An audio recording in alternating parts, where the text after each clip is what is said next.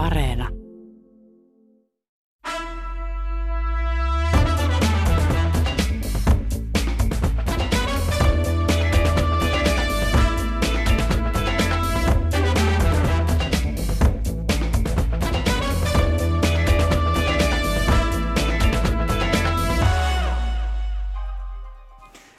Kaukana tulevaisuudessa Linnunradan keskuksessa aikansa merkittävin tieteen tekijä, matemaatikko Harry Seldon on kehittänyt psykohistoria-nimisen tieteen haaran, jonka avulla hän pystyy ennustamaan lähes täydellisellä varmuudella galaktisen imperiumin tuhon sekä sitä seuraavan ihmiskunnan pimeän ajan. Seldon nähdään imperiumissa vallankumouksellisena kansan kiihottajana ja tuomitaan ennustuksistaan maan pakoon. Seldon perustaa Terminus-nimiselle syrjäiselle planeetalle tieteellisen keskuksen nimeltä Säätiö, jonka tehtävänä on kerätä olemassa oleva tieteellinen data ennen Imperiumin lopullista romahtamista ja pimeää aikaa.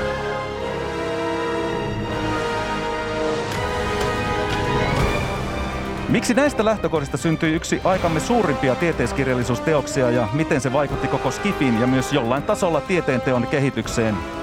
70 vuotta ensimmäisen säätiökirjan julkaisun jälkeen tarinasta syntyi ison budjetin TV-sarja, jossa keskeistä sivuosaa näyttelee suomalainen Laura Birne. Nyt hypätään syvälle Isaac Asimovin avaruudelliseen skifi-maailmaan. Tervetuloa Kulttuuri Ykkösen pariin. Minä olen Juhani Kenttämaa. Ja vieraanamme Jari Käkelä, kirjallisuuden tohtori ja tutkija Helsingin yliopistosta sekä tieteiskirjallisuustapahtuma Finkonin toinen pääjärjestäjä Sari Polvinen. Kosmista iltapäivää teille kaikille. Kiitoksia, samoin. Kiitoksia. Sari lisäksi me kuullaan tässä ohjelmassa näyttelijä Laura Birnin ajatuksia Säätiö TV-sarjasta ja sen teosta sekä hänen roolihahmostaan Eto Demertselistä, 25 000 vuotta vanhasta androidista, jota hän sarjassa näyttelee. Mutta aloitetaan kuitenkin itse pääteoksista, eli Säätiö-kirjasarjasta. Säätiö-trilogia julkaistiin kirjoina Yhdysvalloissa 50-luvun alussa, ja se sai jatko-osia Asimovin toimesta 80- ja 90-luvuilla. Näiden teosten ansiosta Isaac Asimovia pidetään nyt tieteiskirjallisuuden yhtenä suurimpana nimenä. Jotkut jopa väittävät, että Asimovia voidaan pitää yhtä keskeisenä kirjailijana Skifille kuin Tolkien ja fantasiakirjallisuudelle. Mitä mieltä tästä vertauksesta olette? Sari Polvinen. No mä sanoisin, että Isaac Asimov on ehkä enemmänkin skifikirjallisuuden iso isä kuin isä tässä äh, yhteydessä. Että skifi on niin paljon ja niin erilaista, että tämä hänen teoksensa on yhden skifin lajin tällaisen sosiologian perustuvan avaruusoperan tällainen suuri teos, mutta jos sitten me otetaan seikkailullisempaa skifiä tai, tai maa päälle tapahtuvaa ekoskifiä tai jotain tällaista, niin silloin – hänen vaikutuksensa on vähän vähäisempi. Jari. No tämä on ihan totta. Siis kyllä Asimovin merkitys on tavallaan tähän asti, kunnes tämä TV-sarja nyt saatiinkin tehtyä, saatiin kun saatiinkin kaikkien näiden vuosien yritysten jälkeen, niin, niin tota, tavallaan Asimovin vaikutus on ehkä ollut nimenomaan siinä, miten Asimovin teokset on vaikuttunut myöhempiin kirjailijoihin ja tähtien sodasta lähtien tavallaan tämmöiseen, miten rakennetaan, rakennetaan tulevaisuuden maailmoja, galaktisia imperiumeja ja muita tällaisia. Tavallaan Asimov itse on ehkä vähän oli jäänyt pikkusen unohduksiinkin jossain määrin, tai ehkä sitä pidettiin vähän vanhahtavanakin jo näin viimeiset parikymmentä vuotta ainakin. Niin Asimov teki omat säätiönsä, aloitti kymmenisen vuotta aikaisemminkin esimerkiksi Tolkien ja hän sitoi tämän universumin tavallaan myöhemmin kasaan siinä, missä Tolkien taisi tehdä tämän koko Silmarillion tyyppisen keskimaan ja tämän tarinan sitten niin kuin tavallaan miettien kokonaisuutta koko ajan. Joo, nimenomaan. Eli Asimov aloitti kirjoittamaan näitä. Nämähän on alun perin kirja, kirjoja, kun lukee, joka nykyään tunnetaan säätiötrilogiana – niin sehän on alun perin siis julkaistu myös Pulppi Skifi-lehdissä ensimmäinen näistä, joka on toinen luku itse asiassa siinä trilogiassa julkaistiin vuonna 1942. Siitä eteenpäin vuoteen 50 asti. Niitä aina ilmestyi pikkuhiljaa. Ne on siis novelleja, jotka on sitten koottu silloin 50-luvun alussa kirjoiksi. Eli pulp-kirjailija, kioski-kirjallisuutta, halpoja skifilehtiä sodan jälkeen, mitä julkaistiin etenkin paljon. Joo, juuri mm. näin. Tavallaan se oli oman aikansa TV-sarjoja vastaava tämmöinen niin kuin massa, massaviihteen ensimmäinen suuri aalto, voisi sanoa jossain mielessä. Mutta Asimovia pidetään kuitenkin tälleen hardskifin tekijänä. Mitä tämmöinen niin kova skifi oikein tarkoittaa?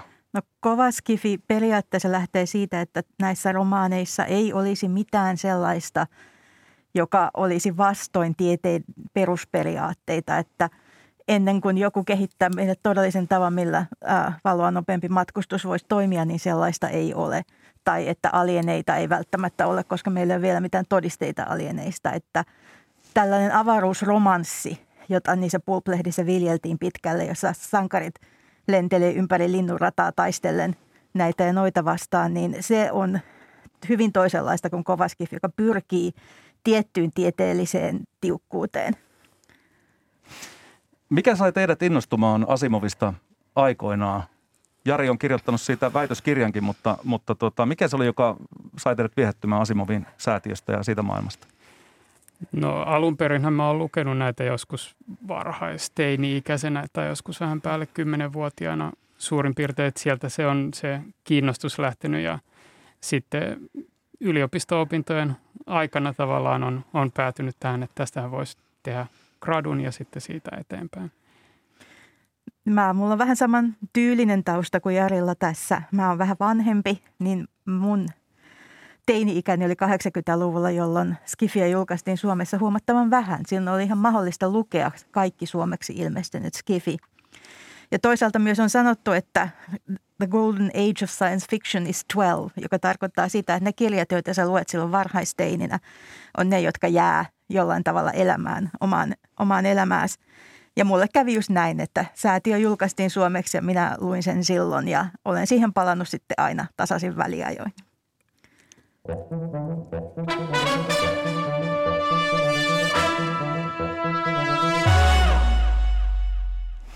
Käynnissä siis Kulttuuri Ykkönen, jossa käsitellään Asimovin säätiötä ja siitä adaptoitua TV-sarjaa. Paikalla Helsingin yliopiston kirjallisuuden tohtori ja tutkija Jari Käkelä sekä tieteiskirjallisuustapahtuma Finkonin toinen pääjärjestäjä Sari Polvinen.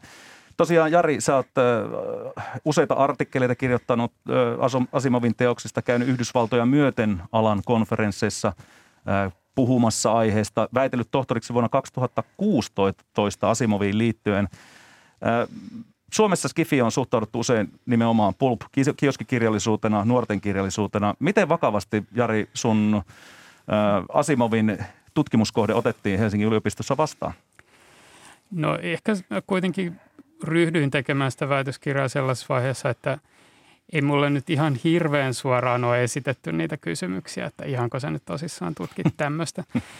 Mutta tämähän on se, mitä, mitä tavallaan niin kuin varsinkin kirjallisuuden tutkimuksen puolella on hyvin pitkään tavallaan niin kuin jouduttu tätä vastaan vähän taistelemaankin, että myös populaari, NS-populaarikulttuurin tutkimus on kirjallisuuden tutkimuksen puolella merkittävä asia. Ja Nämähän on toisaalta varsinkin nyt näin nykyään tällaisen suurten, suuren budjetin Skifi-leffojen aikana ja, ja näin, niin tämähän on niin kuin, tavallaan tämä on hirveän paljon näkyvämpää nykyään niin kuin nimenomaan Skifi kuin mitä se oli ehkä vielä silloinkaan, kun itse on aloittanut, aloittanut niin kuin. Ö, mutta kyllä siihen ihan pääosin hyvin suhtauduttiin. Nykyään oikeastaan Helsingin yliopistolla on, ö, varsinkin tuolla englantilaisessa filologiassa, missä mä oon on omat tutkimukseni tehnyt, niin siellähän on aika monta skifitutkijaa suorastaan on tällainen liike melkein menossa. Miten ulkomailla, onko suhtautuminen ollut erillä tavalla tai erilaista sitten esimerkiksi Yhdysvalloissa tällaisiin tutkimuksiin? No tietysti näissä konferensseissa, kirjallisuuden tutkimuksen konferensseissa, missä mä oon vierailu, niin nehän on nimenomaan ollut skifikirjallisuuden tutkimukseen keskittyviä pääosin. Eli siellä, siellä tavallaan voidaan hypätä suoraan yli siitä, että tätä tarvitsisi niin kuin silleen lähteä ihan nollasta asti oikeuttamaan, että miksi tätä tehdään. Siellä on paljon pidempi traditio sen tutkimuksen kanssa. Me palataan Jari tähän sun tutkimukseen ja väitöskirjaan aiheeseen myöhemmin, mutta sano vielä lyhyesti, että miksi päätit tehdä Asimovista ja säätiöstä sen väitöskirjan? joku siinä oli jäänyt tavallaan sieltä jostain varhaisteiniän, Skifin kultainen ikä on se 12 jostain sieltä. Oli jäänyt sellainen tavallaan jollain lailla ehkä kaihertamaan, että tässä oli jotain enemmän kuin mitä, mitä tässä niin kuin silloin sai irti ja jotenkin ehkä enemmän kuin mitä tuntuu, että siitä oltiin saatu irti. Ehkä se on joku tällainen, mikä ajo alun perin siihen. No sulta Sari Polvinen löytyy nykyään kotoa tuhansia Skifi-kirjoja. Oletko kokenut jonkinlaisia ennakkoluuloja sen suhteen, että olet niin innokas ja vannoutunut Skifin ystävä? Uh, no Skifin ja fantasian harrastajat uh, on aika tiivis yhteisö. Eli meillä on tapahtumia, meillä on lehtiä, meillä on kaikkea tällaista toimintaa, joka sellaista vertaistukea antaa silloin, kun – kun tuota ympäröivä yhteiskunta saattaa katsoa sille, että anteeksi, mitä sä oot tekemässä, mihin sä käytät aikaas.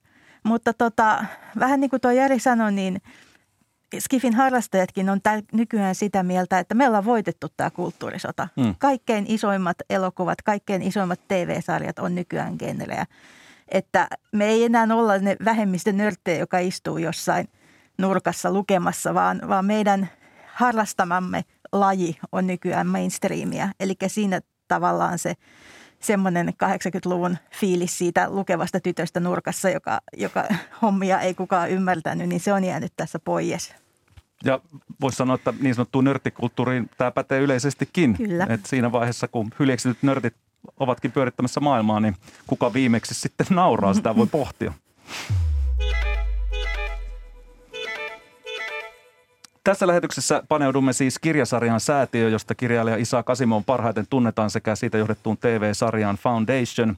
Asimov loi säätiön, jonka tapahtumat ulottuvat koko linnunradan alueelle, lukemattomien asutettujen planeettojen pinnoille ja satojen jopa kymmenien tuhansien vuosien aikajänteille.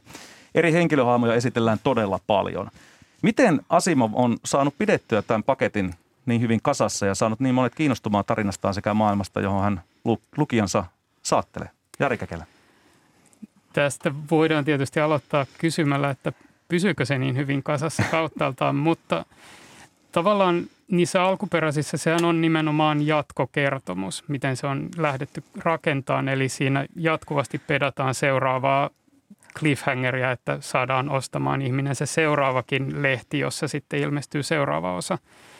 Et tavallaan se on niin kuin tarinan kerronnallisesti sellaista, vaikka Asimovin säätiö. Tämä on ehkä se paradoksi, että miten, miten tämä on niin monia kiinnostanut, koska se on enimmäkseen puhuvia päitä. Siinä hirveän vähän näkyy mitään tapahtumia, hirveän vähän kuvaillaan hahmoja tai mitään tällaista. Mutta se on, se on sitten niin kuin loppujen lopuksi ehkä se yksi Asimovin kohdalla, tämän sarjan kohdalla se, että se jännitysnäytelmä ei ole siinä, että mitä näille yksittäisille hahmoille käy, vaan se on se, että historia itsessään on se päähenkilö – ja sitä jännitetään, että miten tässä päästään siinä eteenpäin. Sari Polvinen.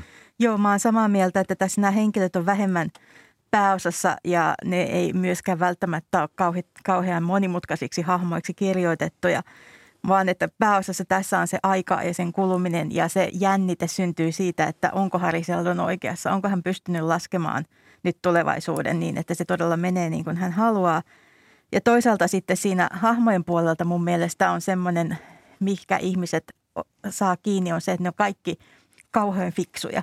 Eli tämä on tällaista äh, niin kuin competence porn sanotaan englanniksi, että sä tykkäät lukea ihmisistä, jotka fiksusti onnistuu tekemään sen, mikä pitää että se on sitten saa sinne hahmojen puolella se, joka kiinnostaa. Pätevyysporno. Joo.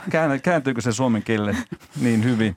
No alkuperäisen säätiötrilogian lähtökohtana on tämä kaukainen tulevaisuus, jossa ihmiskunta on asuttanut koko galaksin.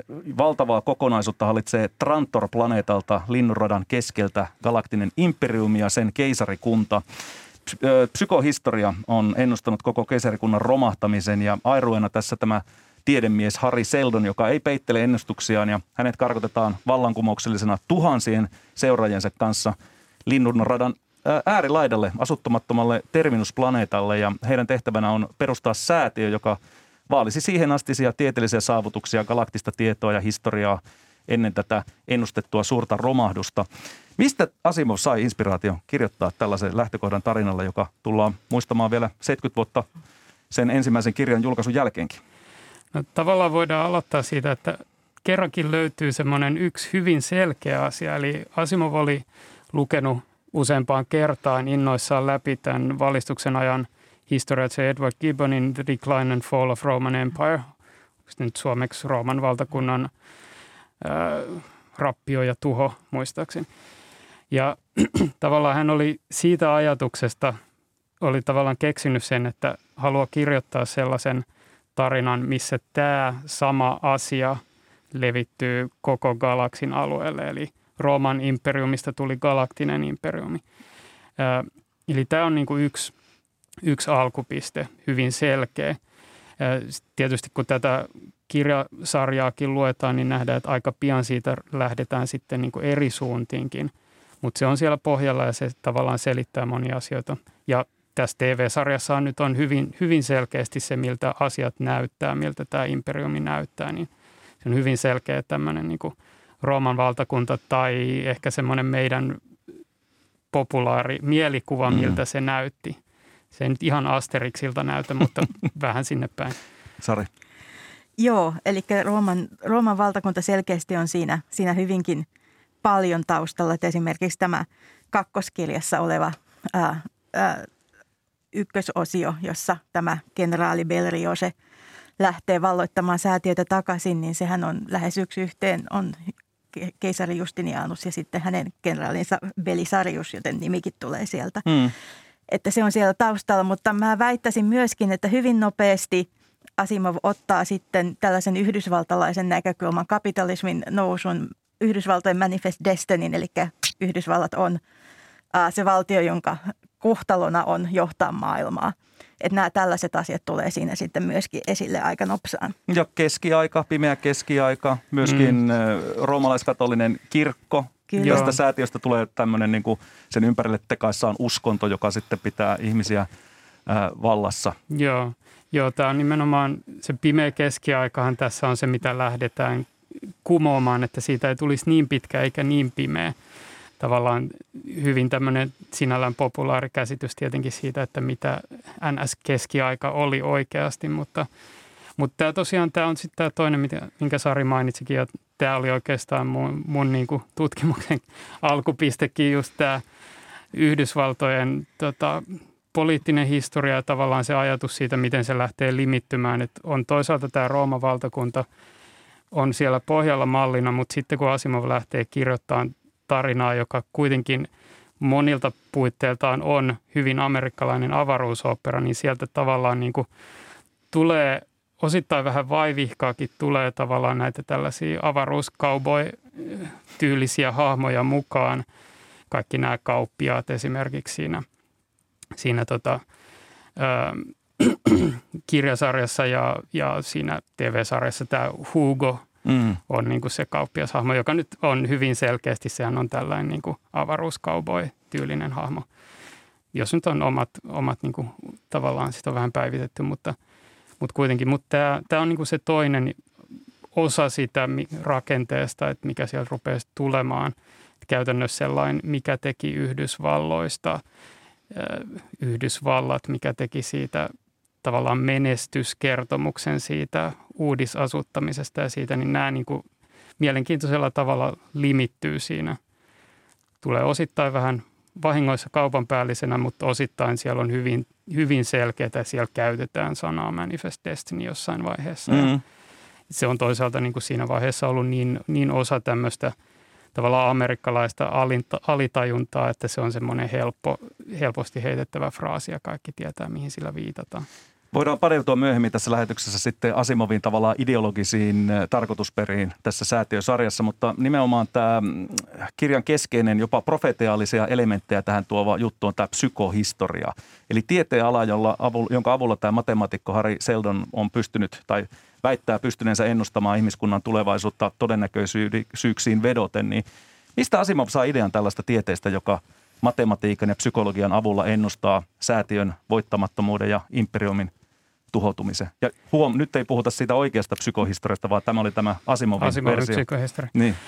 Kemiasta käytännössä. Siis, tai se on niin kuin ajatus on tämä, että se on sama, jos on tarpeeksi paljon ihmisiä, niin ihmiset ikään kuin käyttää, se olisi semmoinen niin valtava massa, että samalla lailla kuin yhtä kaasumolekyylin liikettä ei voi ennustaa, niin samalla lailla jos on riittävästi ihmisiä, eli tarvitaan sitten galaksi täyteen ihmisiä – niin sitten ne ihmiset on niin kuin kaasumolekyylejä ja sitä sen massan, yksittäisen liikettä ei voida ennustaa, mutta sen massan liikettä voidaan ennustaa. Se oli tavallaan siellä niin kuin pohjalla.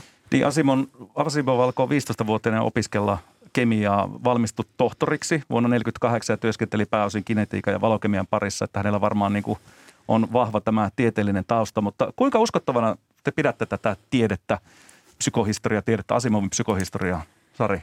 No se olisi niin kauhean hauskaa, jos se toimisi, koska siis se oli mulla teininä myöskin se, mistä mä tykkäsin kovasti, että tässä nyt on ennustettu tämä tulevaisuus ja nyt me katsotaan, miten se tapahtuu.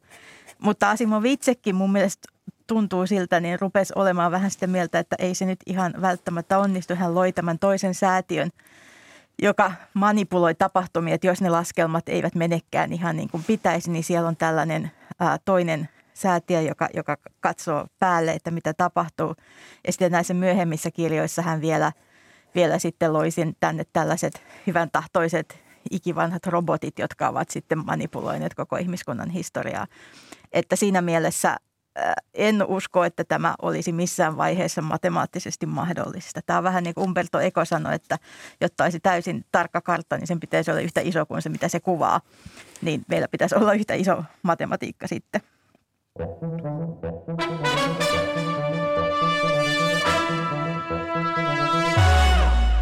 Kuuntelet Kulttuuri Ykköstä, minä olen Juhani Kenttämaa ja täällä puhutaan säätiöstä, Isak Asimovin Skifi-klassikosta sekä siitä tietystä TV-sarjasta Foundation puhumassa ja keskustelemassa mukana Helsingin yliopiston kirjallisuuden tohtori ja tutkija Jari Käkelä sekä tieteiskirjallisuustapahtuma Finkonin toinen pääjärjestäjä Sari Polvinen.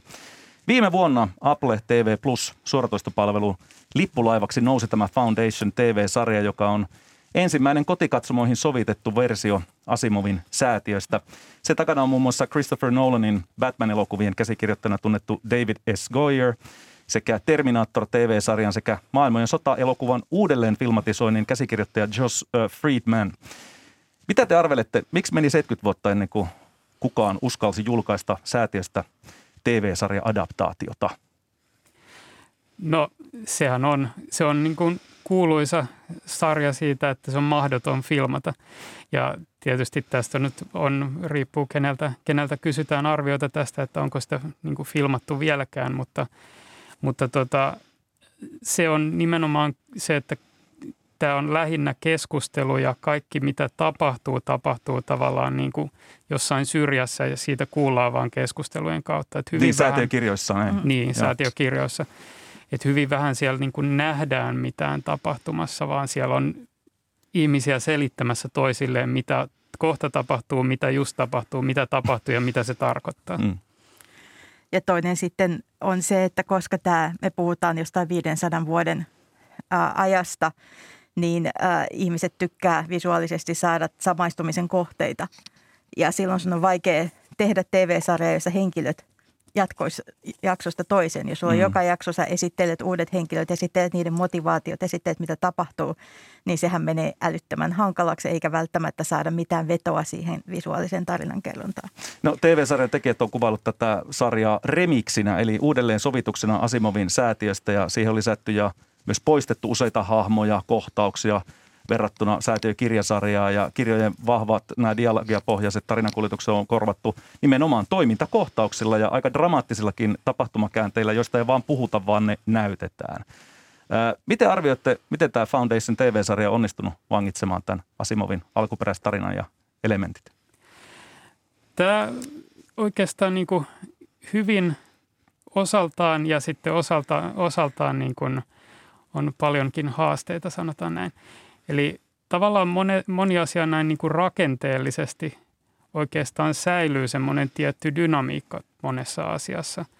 Mutta sitten tietysti tullaan tähän, että koska on täytynyt saada siihen eri lailla liikettä siihen tarinaan, niin yksi asia, mikä on muuttunut, mikä on tavallaan sellainen Asimovin pohjavire siellä, jos ajatellaan, että sitä on aloitettu kirjoittaa siellä toisen maailmansodan kynnyksellä – siinä on tietty sellainen väkivallattomuuden mm. pohjavire siinä kirjasarjassa.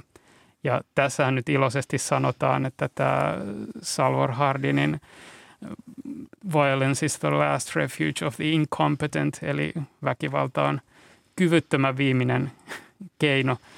Niin sehän tyrmätään siellä aika alussa, että no toi on vanhan miehen höpinöitä, että ei tämä nyt toimi tämä maailma näin. Niin, TV-sarjassa tämä ei ole vanha mies, vaan nuori äh, nainen, joka on kyllä pormestari, niin kuin tässä televisio, äh, anteeksi, kirjasarjassakin, tämä ensimmäinen säätiön pormestari, joka on sitten todella ratkaisevakin tyyppi. Mutta hänellä taitaa olla ihan ensimmäisessä äh, kohtauksessani ase kädessä. Kyllä, iso pyssy ensimmäisenä ja sen jälkeen hän sitten ihmeellisiä otuksia, joita asuu siellä, termi, siellä terminusplaneetalla, metsästelee sillä. Ja ensimmäinen konflikti, joka todellakin on täysin väkivallaton näissä kirjoissa, niin on sitten huomattava väkivaltainen tässä TV-sarjassa. Että kyllä sitä on silleen muutettu ja samoinhan tässä on sitten muutettu muitakin ää, ää, henkilöiden sukupuolia, että naisia on huomattavan paljon enemmän, josta olen äärimmäisen kiitollinen. Ja puhutaan tästäkin hetken kuluttua lisää, mutta siis Foundation TV-sarjaa voi oikein hyvällä syyllä katsella sinivalkoisin laseen, koska Foundationin keskeistä sivuhahmoa Eto Demertseliä näyttelee suomalainen Laura Birne. Demerzel on noin 25 000 vuotta vanha androidi, jonka keskeisimmät tehtävät liittyvät linnunradan imperiumin ylläpitämiseen sekä sitä johtavien kolmen kloonatun keisarin taustavoimana toimimiseen. Kiinnostavinta on Demerzelin moninaiset roolit. Hän on samalla ikään kuin äiti, saattohoitaja, teloittaja, neuvonantaja, kasvattaja. Otin yhteyttä näyttelijä Laura Birniin. Annetaan hänen itse kertoa enemmän tästä eriskummallisesta roolihahmostaan. Joo, siis se on just niin kuin kuvailit, että se on tavallaan kaikkea tätä ja se, se niin kuin näiden kolmen kloonin, jotka on ikään kuin yksi mies, keisari, joka hallitsee imperiumia, joka on hyvinkin näyttävä ja, ja ottaa tilaa ja, ja ihan tavallaan kotioloissaan ja, ja kansan edessä näin, niin tämä Demersel on ikään kuin palatsin ainut nainen, joka itse asiassa pitää aika paljon valtaa siellä kulissien takana, mutta tosi tavallaan tämmöinen hallittu, hillitty, tarkkailija, ei ole se perheen tavallaan isoin show, show-henkilö, mutta itse asiassa se kasvattaa kaikki nämä, nämä, kaikki nämä kloonit tavallaan siihen hallitsijuuteen. Se opettaa niille kaiken, mitä ne tietää. Se hallitsee sitä kautta, mutta sitten taas nämä kloonit tai keisarit ei tiedä kaikkea, mitä hän tietää. Se, sillä on paljon omia salaisuuksia, joista, joita sitten päästään tavallaan sarjan edetessä niistä saadaan tietää lisää. No, sä mainitsitkin Laura, että Demerzel on vahvasti ohjelmoitu robotti ja on yksi harvoista, joka jäi henkiin tämmöisessä kaukaisessa robottisodissa. Niin mm-hmm. mikä tämä Demerzelin ohjelmoitu koodi on? Mihin se häntä velvoittaa? Se niin kuin suojelee keisarikuntaa. Se on lojaali keisarille. Se on tavallaan sen ykkös, ykkösohjelmointi, mitä, mitä tässä ykköskaudella paljon käydäänkin läpi. Et keisarikunnalle lojaalius. Hän tekee kaikkensa, jotta keisarikunta voi hyvin. Mutta Demertse painii jatkuvasti tällaisten sisäisten ristiriitojen kanssa. yhdessä jaksossa käy ilmi, että Demertse on hyvin uskonnollinen. Hän seuraa mm. tiettyjä uskontoja. Niin millaisia ristiriitoja tämä luo hahmoja tähän hänen ohjelmointiin, joka on olla mahdollisimman lojaali imperiumia ja, ja keisarikuntaa kohtaan? No se on ihan loputtoman kiinnostava se koko käsite, käsit, niin kuin, että missä sielu sijaitsee, mistä ihminen tavallaan, että niin kuin ihmisetkin ohjelmoidaan, ikään kuin vauvat ohjelmoidaan, niiden vanhemmat aikuiset, jotka hoitaa vauvaa tavallaan opettaa sille vauvalle kaiken, sitä kautta tulee puhe, tulee liike, tulee ilme, tulee empatiakyky. Tavallaan me, me ohjelmoidaan myös ihmisvauvat, niin jos on ollut 25 000 vuotta aikaa ikään kuin opetella elämää ja ihmisyyttä ja inhimillisyyttä, ja näin, niin se on tosi kiinnostava kysymys, niin kuin, että voiko, voiko ikään kuin kone olla inhimillinen, ihmismäinen, mistä tulee tavallaan tarve joku esimerkiksi tämmöisen elämälle tarkoituksen löytäminen. Ja mä, mä itse ajattelen, että jos, jos eläisi tuhansia, tuhansia, tuhansia vuosia, niin se varmaan se, että jos tällä mä oon elänyt 40 vuotta ja se se kysymys voimistuu koko ajan, että mikä on tämän kaiken tarkoitus, mikä on mun tarkoitus, mikä on elämän tarkoitus. Jos mä eläisin tuhansia vuoksia, niin se varmaan se kysymys menisi vaan syvemmällä. Mä toivon ainakin, että tulisi enemmän järkeviä ajatuksia sen suhteen, niin se on todella kiinnostavaa näytellä tuollaista ristiriitaa. Ja sitten mä ajattelen myös, että jos olisi niin pitkään elossa, että varmaan tavallaan kaikki niin kuin meihin vaikuttaa, kaikki kohtaamiset ihmisten kanssa, kaikki ohimenevätkin hetket, kokemukset, mitkä jää johonkin meidän mielen ja kehon tietoon ja näin, niin se, että jos, jos olisi ollut elossa 25 000 vuotta, niin sitä kosketuspintaa, ihmisiä, jotka on vaikuttanut suhun, tapahtumia, jotka on vaikuttanut suhun, kaikki se tieto sun sisällä, niin, niin sitä botnea olisi aika paljon mistä, mistä mm. ammentaa. Niin, onko sitä jopa vähän liikaa? Voiko sinne tulla jo tavallaan mennä niin kuin mielenterveyden tuolle puolen tämmöisessä no varmaan jos mulle kävisi, jos mä eläisin 25 000 vuotta, niin varmaan, mutta ehkä kone, ehkä se suojaa Aivan. sitä, että se on Androidi. No tämä inhimillinen tai inhimillisen koneen ja biologisen ihmisen häilyvä ero, niin tämähän on yleinen lähes kaikkien robotteja tai androideja omaavien tieteistarinoiden tämmöinen dilemma. Mm. Et vähän niin kuin Blade Runnerin ihmiskloonit konsanaa, jossa he hakevat omaa paikkaansa ja omia oikeuksia ihmisten hallitsemassa maailmassa. Käykö Demerzel kuinka paljon tätä ristiriitaa, että hän on yksi niistä harvoista, jotka on jäänyt henkiin tämmöisestä sodasta ja on kuitenkin jotain muuta kuin, tai edustaa jotain muuta kuin biologista ihmistä? Totta kai. Tavallaan me päästään Demerzelin äh, ikään kuin kysymyksiin myöhemmillä kausilla, jos tämä sarja jatkuu, niin, niin varmaan enemmänkin. Ja näin, mutta ykköskaudella tavallaan siinä on ihan semmoinen kepeäkin viittaus, kun se, se opettaa tavallaan yhtä nuorta kloonia, kasvattaja, joka kysyy, että, miksei ole ketään muuta niin kuin sinä. Ja, ja se sanoo sille ihan kevyesti vaan, että no, koska meidät kaikki tapettiin ja teidän kaltaiset, te tapoitte meidät. Ja totta kai, jos koko ikään kuin oma heimo tapettaisiin, niin totta kai se, ei ole, se on asia, mikä jää, mitä se kantaa mukanaan. Mutta niin kuin mä alussa totesin, niin se Demersel ei ole ihminen, joka, ihminen tai, tai kone, miten se sanotaan, se ei ole henkilö, joka kauheasti näyttäisi tunteitaan tai paljastaisi näille klooneillekaan, mitä se, mitä se käy sisällään läpi. Et se on aika hillittyä ja hallittuja tavallaan yksin kamppaileasioiden kanssa, mutta sitten muutaman kerran kyllä se sen johtavan Kleonin, joka on aina se keskimmäinen klooni, niin sen kanssa ottaa yhteen ja tavallaan se tunnekuohu jopa vie yli, koska se joutuu usein toimimaan myös omaa etiikkaa tai omaa moraaliaan vastaan, koska sillä on tämä ohjelmointi, joka pakottaa sen tottelemaan sääntöjä, mutta koska sillä on, sillä on myös omat tahdot, omat oma moraali, omat halut, niin se, se valitsisi itse aina välillä toisin, mutta sen on pakko noudattaa käskyjä. Näin siis kertoo Laura Birn, joka näyttelee Skifisarja Foundationissa Eto Demerzel nimistä Androidia.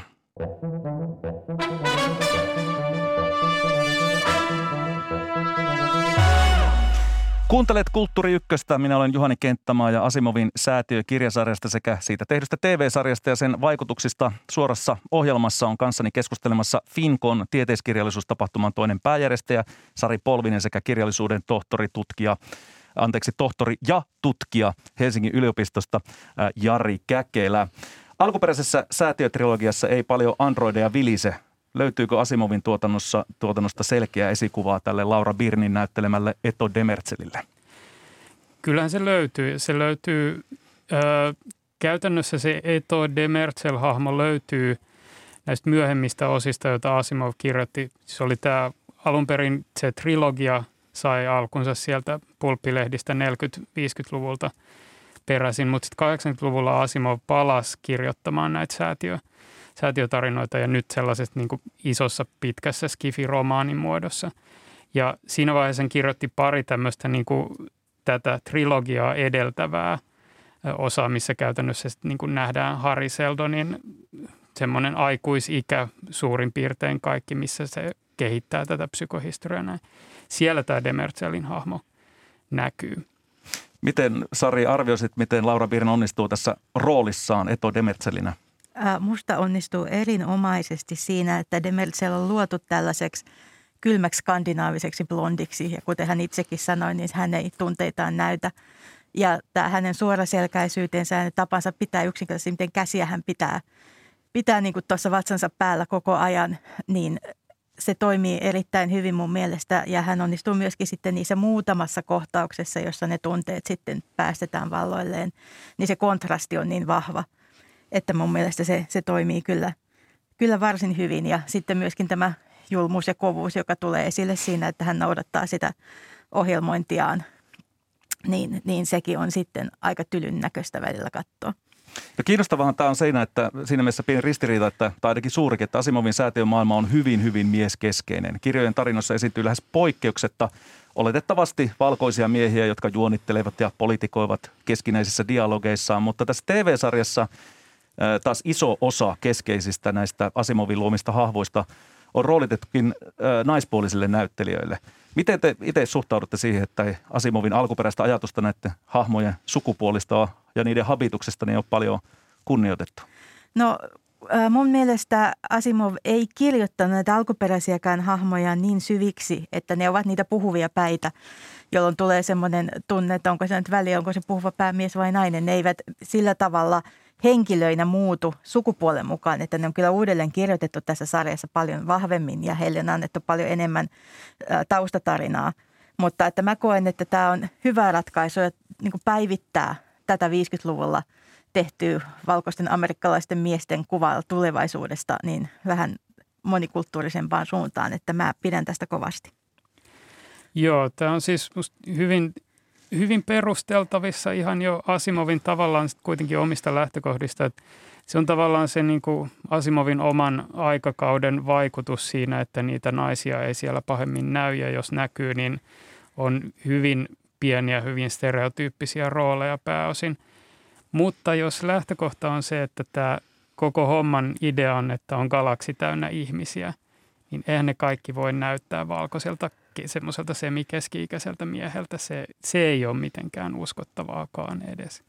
Eli siinä mielessä tämähän on niin kuin uskottavampaa, jos, jos on uskottavaa se, että ihmiskunta on levittäytynyt halkigalaksin. Kiinnostavaa tässä on Asimovi ehkä tämmöisestä naiskuvasta on tässä ensimmäisessä säätiökirjassa niin on yksi kappale, joka mielestäni olisi vois voinut jättää pois, mutta siinä siis on erään valtaapitävän huonosti käyttäytyvä puoliso. Se on yksi ja ainoa naishahmo tässä ensimmäisessä säätiössä.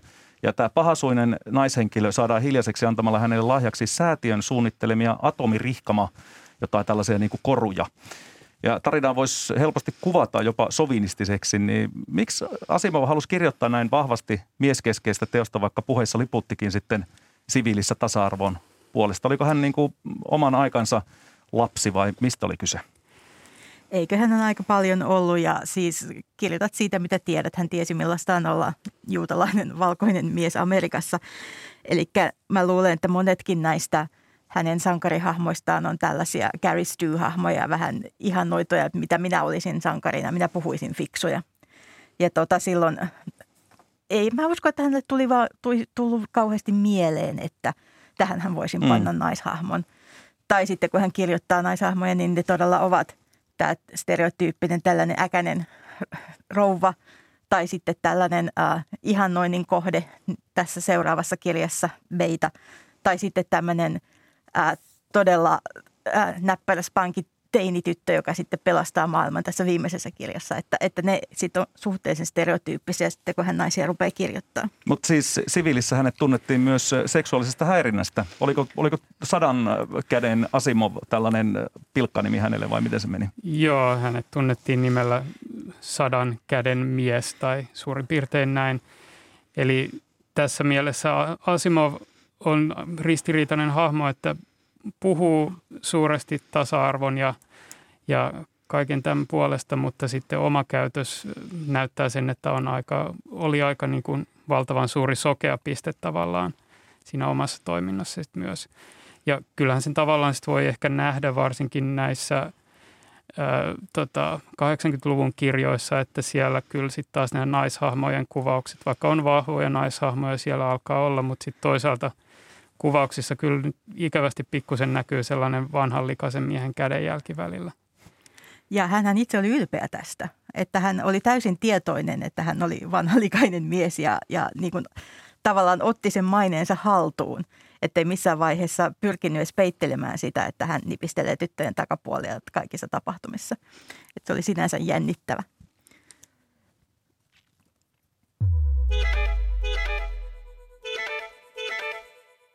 Laura Birnille The Foundationin eh, Demertsellä on enemmän tai ensimmäinen merkittävä niin sanottu Hollywood-tason rooli maailmanluokan budjetilla varustetussa TV-sarjassa.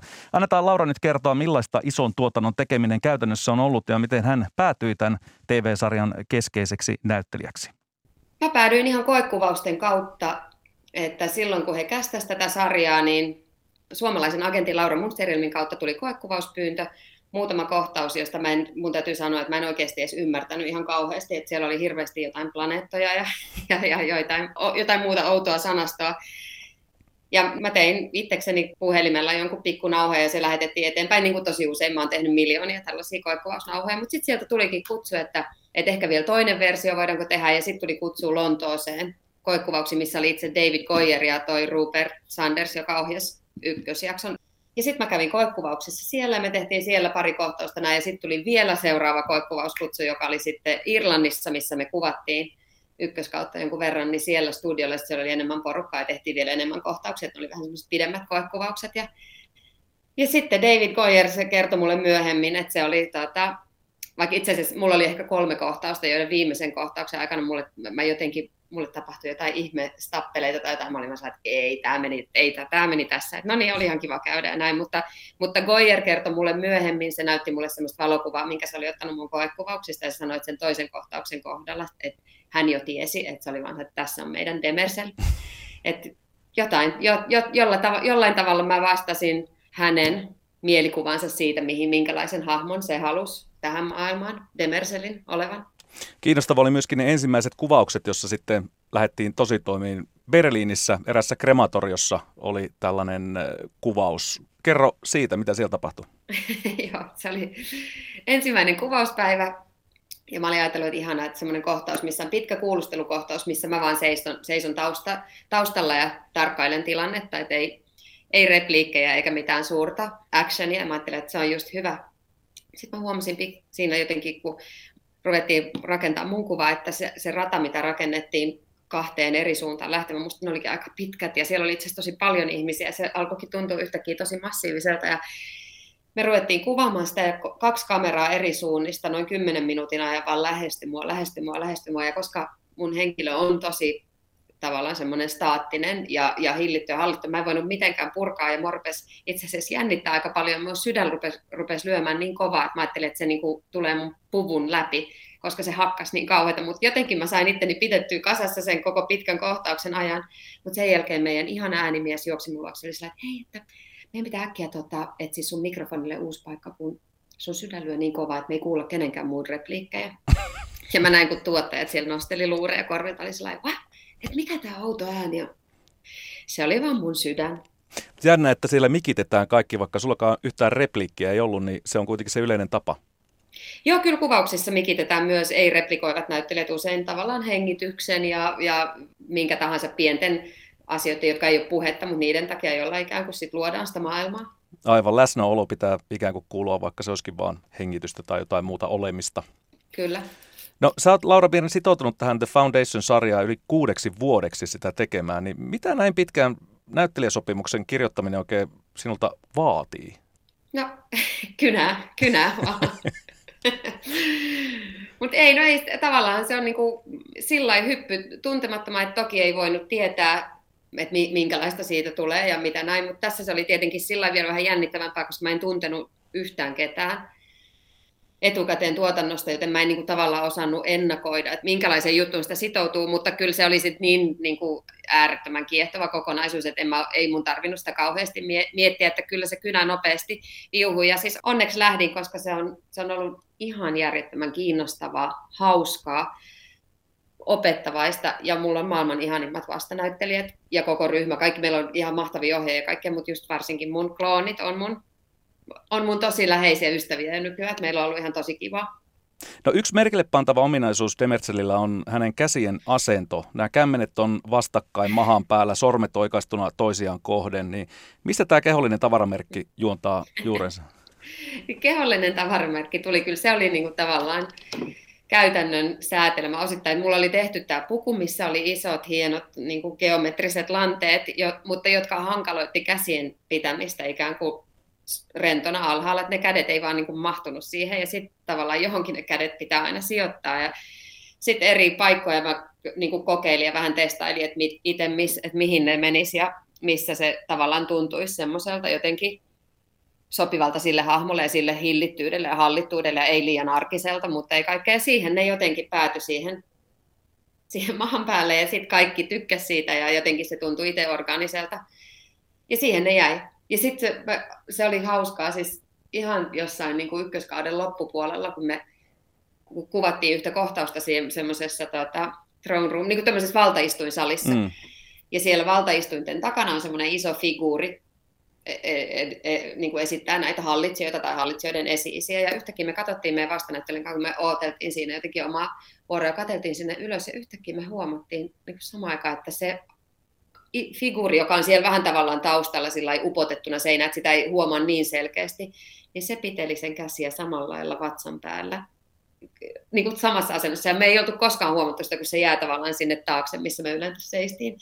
Ja silloin mä ajattelin, että Oo, tässä oli jotain johdatusta. No epäilemättä. Onko tietoa, kuka tämän kyseisen figuurin sinne on, on, on loihtinut? Me, meidän lavastaja. Mä en ole muuten itse asiassa kysynyt siltä, mun pitäisikin jutella sen kanssa. Kumpi tuli ensin niin sanotusti? Niin. No Demerzelillä on vieno ja ehkä maailmanhistorian kaunein englanninkielen suomalaisaksentti. Niin kerro Laura Bir, miten te päädyitte jättämään tällaisen tietynlaisen härmäläisen intonaation äh, tähän tuota, Demerzelin kykyyn ilmaista itseään? Ihan alun perinkin tavalla multa ei pyydetty mitään niin kuin tai mitään e, e, e, erityistä aksenttia, ne oli tällä koekuvauksissa ja kaikkia joo. Ja sit, mut, ennen kuin mä alettiin kuvaamaan, niin mulle kuitenkin annettiin tämmöinen accent coach, että vähän voitaisiin miettiä ja katsoa, että mikä se Demerselin tyyli puhua ja näin. Ja sitten se, se, tota, se pyysi mua ihan vaan niin kuin omalla tavallaan niin tavallaan teke, lukemaan joita repliikkejä ja ja sitten mä olin jonkun aikaa siinä lukenut näin, ja sitten sitä rupesi naurattaa. Sitten mä olin että mitä, että sanoinko mä jotain hauskaa. Sitten mä olin että ei, ei, ei, ei, mutta että mä en ole ehkä koskaan kuullut mitään näin robottimaista. Että mä en ole varma, mitä sä teet, mutta just keep doing it. että ehkä se oli tämmöinen suomalainen kaunis melodia, joka oli asteen verran monotoninen. Niin sitten se, se jotenkin se kävi täydellisesti. Ja varmaan hyvä, että se tulee jollakin tavalla luonnostaan, niin se ei tarvitse myöskään hirveästi keskittyä, vai onko näin? No ei kyllä se itse asiassa, ei se, mä, mä en kyllä ihan kuulosta kuitenkaan siis tuolta mielestäni niin kuin arkielämässä englannin kielelläkään. Että kyllä mä itse asiassa joudun tehdä siihen ja teen ja halunkin tehdä paljon töitä siihen koko englantiin ja kyllä mä vieläkin käyn läpi. Siellä on myös niin paljon kaikkea tavallaan erikoista sanasta ja kaikkea tällainen, mitkä näitä. Kyllä mä, kyllä mä itse asiassa treenaan niitä aika paljon. Tavallaan mulle on kehittynyt semmoinen demerselinäinen, joka ei ole Lauran tapa puhua englantia. Näin meille kertoo ison maailman tuotannosta Laura Birn, joka näyttelee TV-sarja Foundationissa Eto Demertseliä, 25 000 vuotta vanhaa androidihahmoa.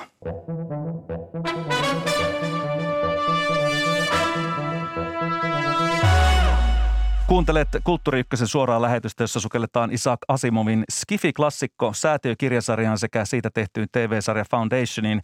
Minä olen Juhani Kenttämaa ja kanssani keskustelemassa kirjallisuuden tutkija ja tohtori Helsingin yliopistosta Jari Käkelä sekä Finkon tieteiskirjallisuustapahtuman toinen pääjärjestäjä Sari Polvinen. Tässä Foundation TV-sarjassa, tai se tuo monimuotoisemman hahmo- ja roolikattauksen verrattuna Asimovin säätiökirjoihin ja käsittelee samalla muun muassa ilmastonmuutosta uhkana esimerkiksi erään päänäyttelijä tai päähahmo Harry Seldonin oppilaan Gal Dornikin kotiplaneetalla. Ja sen lisäksi vallan käsitettä ja joukkotuhon uhkaa käsitellään toisenlaisella tavalla kuin kirjoissa. Niin mitä mieltä te olette TV-sarjan tuomista ajatuskeloista ja teemoista verrattuna tuohon kirjasarjaan? Jari Käkelä.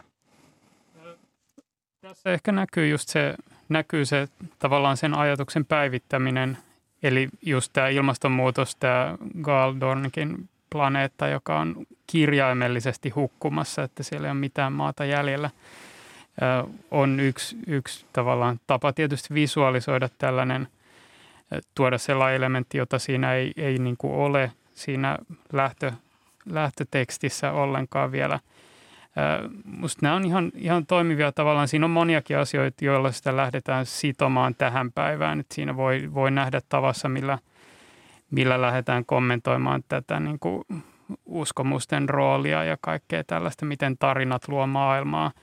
Niin kyllähän siinä tavallaan on päivitetty, tai siinä on, musta tuntuu, että siinä tavallaan tässä sarjassa on hyvin tietoisesti, se on hyvin tietoisesti käsikirjoitetun olonen, että siinä on tehty tosi tarkkoja valintoja siinä mielessä, että esimerkiksi tämä koko tarinallisuus muuttuu siellä kertojan äänen kautta yhdeksi teemaksi tavallaan, joka on siinä alkuperäisessä sellainen taustalla oleva teema, mutta tämä koko ajatus, että kuka kertoo sitä, kuka kirjoittaa historiaa, voittajat kirjoittaa hmm. historian ja, ja näin, mutta mitä tämä nyt kertoo, että se on se Galdornik, joka tässä on se kertojan ääni. Ja terrorismi myöskin tuodaan tässä esille. Miten sä kuvailisit Sari tätä, kuinka hyvin TV-sarja nostaa tällaisia ö, isoja teemoja esille? No joo, todellakin sen, että siis se, mikä musta Asimovilta tulee selkeästi, on tämä ekspansion ja stagnaation teema. Eli se, että nämä kloonikeisarit pysyy ja on, ja sulla on sama keisari, joka kloonataan uudelleen ja uudelleen ja uudelleen. Että siinä tulee tällaista pysyvyyttä ja se todistaa, että se ää, imperiumi on kuolemassa, kun mitään muuta ei tapahdu. Ja Asimovhan lähti siitä, että jatkuvasti pitää laajeta ja laajeta ja se on mm. ainut asia, mitä pitää, voi tehdä. Se tulee sieltä, mutta esimerkiksi justiinsa tämä terrorismin, vapaa-taistelun, despotismin teemat, jotka tulee mun mielestä paljon selkeämmin tässä TV-sarjassa, niin ne ei välttämättä ole ollut siellä kirjan keskiössä. Mutta mun mielestä ne on onnistuttu, että tämä on tämä päivitys meidän maailmassamme. Terrorismi on ihan toisenlainen uhka ja toisenlainen osa meidän elämää kuin 50-luvun Amerikassa. Millä tavalla teidän mielestä Asimovin säätiö on edelleen relevanttia luettavaa tässä ajassa? Nopeat vastaukset. Jari Käkelä, aloita se. Tavallaan tässä voisi sanoa, että loppujen lopuksi on kyse niin suurista tavallaan universaaleista ihmiskunnan teemoista ylipäänsä. Tieteen rooli ihmisen selviytymisessä, tällaiset asiat, että loppujen lopuksi on niin kuin nimenomaan tällaisista ihmiskunnan avainkysymyksistä kyse, joihin sitten onnistutaan siinä Asimovin ää, tavallaan. Asimov onnistuu niitä ää, käsittelemään omalla tavallaan, mutta nyt kun ne päivitetään, niin ne tuodaan näkyväksi eri lailla tässä, tässä sarjassa.